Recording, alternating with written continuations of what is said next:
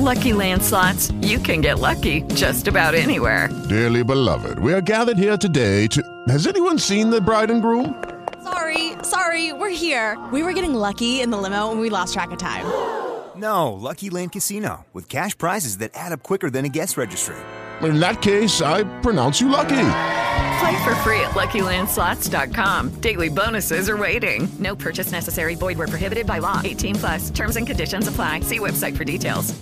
It is Ryan here, and I have a question for you. What do you do when you win? Like, are you a fist pumper? A woohooer, a hand clapper, a high fiver. I kind of like the high five, but if you want to hone in on those winning moves, check out Chumba Casino. At ChumbaCasino.com, choose from hundreds of social casino style games for your chance to redeem serious cash prizes. There are new game releases weekly, plus free daily bonuses. So don't wait. Start having the most fun ever at ChumbaCasino.com. No purchase necessary. VGW. Void were prohibited by law. See terms and conditions. 18 plus.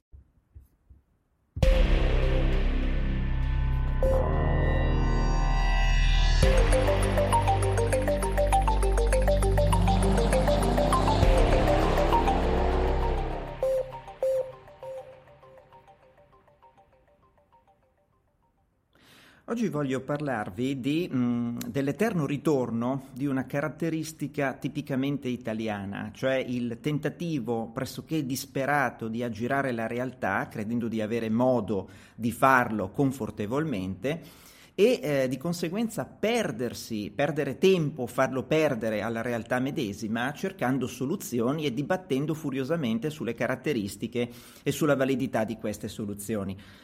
Mi sto riferendo alla sconcertante intervista del Presidente del Parlamento europeo David Sassoli, che giorni addietro, eh, richiesto espressamente e secondo me anche maliziosamente da parte del corrispondente da Bruxelles di Repubblica di un giudizio sulla possibilità e sulla necessità di cancellare il debito acquistato dalla Banca Centrale Europea durante la pandemia, se ne è uscito con questa frase. È un'ipotesi di lavoro interessante da conciliare con il principio cardine della sostenibilità del debito, che uno praticamente non capisce che cosa voglia dire, oppure sì, Oppure a essere assolutamente maliziosi verrebbe da dire, fin tanto che il debito è sostenibile, proviamo a sostenerlo, facciamo sto sforzo, bontà nostra. Quando il debito non è più sostenibile o quando ci sono altre priorità, come per esempio innaffiare la popolazione di spesa pubblica in prossimità di una scadenza elettorale, cioè sempre, che facciamo con un tratto di penna, cancelliamo questo debito pubblico. Ovviamente questa è la mia interpretazione, può darsi che Sassoli intendesse qualcosa di più alto e nobile, ma al momento mi sfugge, probabilmente perché sono cattivo e malevolente. Dopodiché Dopo questa dichiarazione è scoppiato l'inferno, ovviamente c'è stato il vicepresidente della BCE De Guindos che ha detto non mi risulta nulla del genere anche perché non è nei trattati il famoso articolo 123.1 del Trattato di funzionamento dell'Unione Europea che proibisce alla Banca Centrale Europea di eh, finanziare i deficit nazionali. Stessa identica considerazione, ovviamente non poteva essere altrimenti, ha fatto Christine Lagarde, eh, in maniera anche abbastanza liquidatoria, ma non poteva essere altrimenti. In Italia Nicola Zingaretti si è vagamente adirato nei limiti in cui Nicola Zingaretti possa adirarsi, visto che dire, è una persona sempre molto equilibrata e lineare, e ha detto che è inutile alimentare sparate. Nel frattempo il povero commissario all'economia Paolo Gentiloni, alias il nostro uomo a Bruxelles, ha gettato acqua gelida sul fuoco dicendo che non è all'ordine del giorno cancellare il debito, ma bisogna crescere per rimborsarlo. Questa è una frase pronunciata praticamente come una giaculatoria a cui ormai non crede più nessuno dei politici italiani, e quant'altro. Nel frattempo, in parallelo, è iniziato l'interessante florilegio di ehm, considerazioni, commenti editoriali, suggerimenti, cassette degli attrezzi, scatola dell'ego, del meccano, per riuscire a ridurre in maniera assolutamente indolore questo debito Abbiamo avuto alcuni eh, economisti, quelli di maggiore sensibilità sociale e direi anche cattolica, quelli che guardano l'orizzonte con sguardo pensoso ma fattivo, meglio se con una penna all'angolo della bocca, che è una rappresentazione assolutamente plastica della, ed iconica del personaggio, che hanno subito evocato un piano pressoché sconosciuto che non si è filato nessuno sei anni fa quando fu lanciato da due oscuri economisti, il cosiddetto piano padre, che ha questo valore assolutamente eh, così anche qui simbolico, dove padre è un acronimo di parole inglesi che vuol dire eh, ristrutturazione del debito in Eurozona politicamente fattibile. Io non voglio ammorbarvi, anche perché la vostra soglia di attenzione su questo podcast sono certo che crollerebbe dopo pochi secondi. Come funzionava questo piano? Eh, la Banca Centrale Europea va sui mercati del debito, quindi emette proprio debito, con i soldi raccolti eh, praticamente si ricompra una porzione dei singoli debiti pubblici nazionali dando in cambio delle eh, passività, ricevendo, pardon, in cambio delle passività rappresentate praticamente da ehm, dei titoli perpetui, quindi non scadono mai e anche privi di cedola, praticamente mh, mm, il nulla, ricevendo il nulla, ma eh, in realtà non è proprio il nulla. Questa è la parte che la pubblicistica italiana si è mh, segnata eh, salivando copiosamente, perché è una ristrutturazione di debito assolutamente indolore ed è pure un non senso, perché le ristrutturazioni di debito per definizione indolori non sono. Naturalmente chi, a chi diciamo, non desidera soffrire c'è sempre qualcosa da andare a cogliere alla carta e fior da fiore. In realtà quel piano padre prevedeva delle sanzioni assolutamente ancora più draconiane in caso un solito paese, sempre quello, non riuscisse a stare nei rapporti debito-PIL maggiorati di una quota di margine di manovra in caso di eventuali recessioni. In pratica, se il paese non riesce a reggere il suo rapporto debito-PIL, secondo il piano padre, la Banca Centrale Europea ha la possibilità di restituire a questo paese questo titolo infruttifero perpetuo e di farsi pagare in cambio dei titoli di Stato veri e maledettamente fruttiferi a interessi alti e crescenti. Quindi nel momento peggiore per il debitore la Banca Centrale Europea arriva a dare il colpo di grazia al debitore medesimo.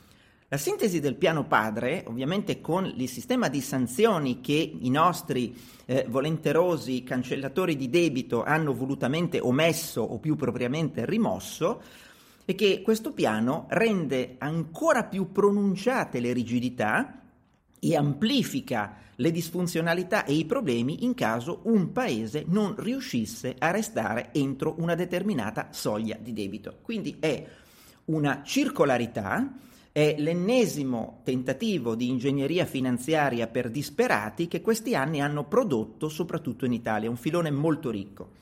Nel dibattito domestico eh, merita la segnalazione, il, la considerazione di Carlo Cottarelli, pubblicate in un editoriale su Repubblica, nel quale si dice ma guardate che non è necessario cancellare il debito perché la Banca Centrale Europea attualmente possiede il 25% dello stock di tutto il debito italiano e pertanto lo può rinnovare a scadenza.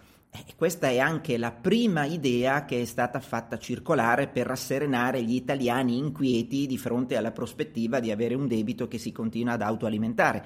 State tranquilli perché la Banca Centrale Europea ce lo ricompra sistematicamente. Io sistematicamente quando, come, cosa faccio? Emetto un trentennale, me lo faccio comprare? Quindi anche questa è una forma di faciloneria tipicamente italiana, che attenzione non è imputabile a Cottarelli, è imputabile ad altri, perché Cottarelli ha fatto un discorso molto più struttura- strutturato. Uh, ad esempio ha detto, um, fermo restando che la Banca Centrale Europea può rinnovare tale debito, ma questo debito verrebbe comunque rinnovato sul mercato secondario, quindi una volta già emesso, una volta emesso a condizioni di mercato.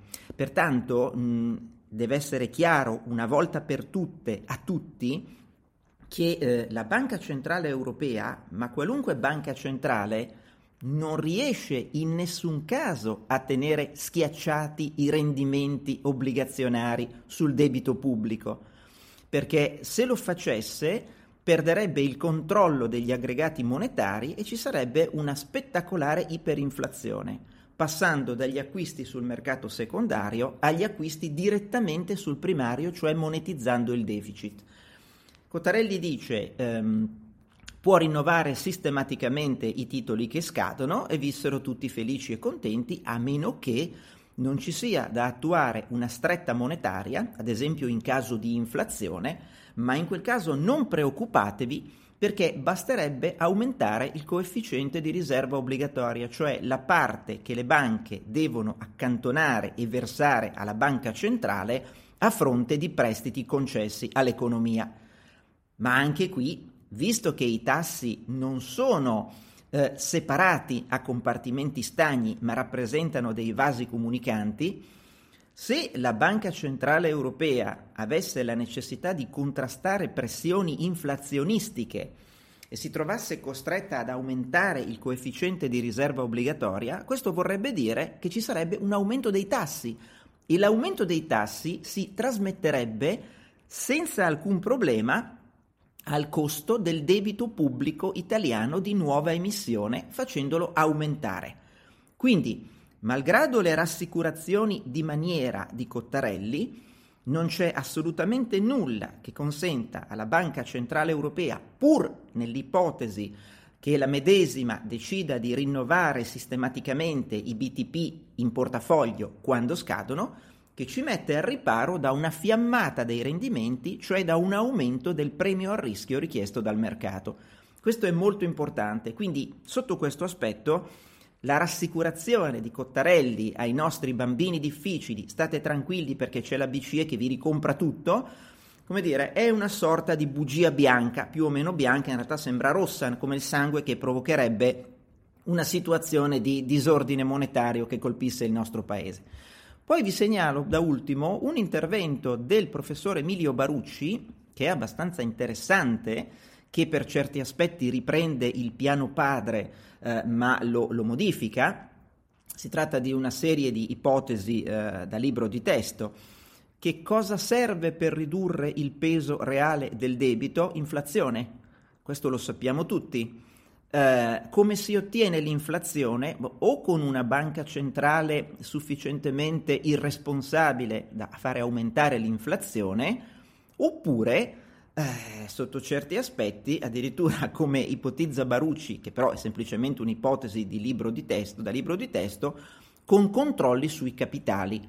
E aggiungerei io anche controlli sui capitali che si trasferirebbero rapidamente dai mercati finanziari ai mercati reali causando un'inflazione eh, da eh, protezionismo, perché questa sarebbe la circostanza. Un paese che introduce controlli sui capitali è un paese che alla fine si priva della valuta necessaria per comprare le importazioni. Se non può comprare le importazioni, beh, vuol dire che subirà un violento aumento dei prezzi dei beni prodotti su base domestica e questo determinerà praticamente un'inflazione tale da ridurre l'onere reale del debito. Io ribadisco, Barucci non sta suggerendo di fare questo, sta semplicemente considerando come ipotesi da libro di testo questa.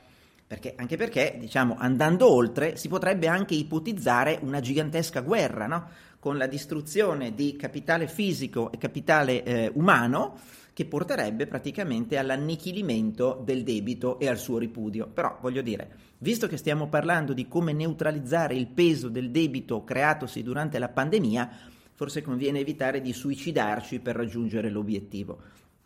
Alla fine mh, le ipotesi e le, le vie percorribili per gestire questo aumento dello stock del debito non sono molte perché possiamo ovviamente anche chiedere, come fa Gentiloni un giorno sì e l'altro pure, che eh, i conti, il patto di stabilità venga reintrodotto il più lontano possibile, addirittura tra due o tre anni, secondo l'ipotesi di Gentiloni stesso. Possiamo anche chiedere ipoteticamente e non so a quali fini e in quale maniera tecnica che lo stock di debito prodottosi durante la pandemia non entri nelle metriche del debito pubblico. Io onestamente non so come si possa fare, ma vi offro questa ipotesi come ipotesi di lavoro oppure di fantascienza. E questa è l'ipotesi dello scorporo che tanto piace agli italiani. Gli italiani hanno questa grandissima attitudine per lo scorporo. Come ricorderete, le, le, forze politiche italiane e anche i nostri prestigiosi editorialisti sono andati avanti per una decina d'anni a chiedere scorpori di ogni tipo. scorporare gli investimenti dal deficit, scorporare quelli in capitale fisico, scorporare quelli digitali, scorporare il capitale umano. Naturalmente scorporare il capitale, investimento in capitale umano sarebbe stato il modo per far passare dalla porta di servizio aumenti delle pensioni, ma va bene tutto eh, camuffare spesa corrente in investimenti, scorporiamo addirittura anche il deficit dal deficit e metafisicamente avremo risolto il problema. Eppure non funziona così, neanche in questa circostanza. Fatevene una ragione.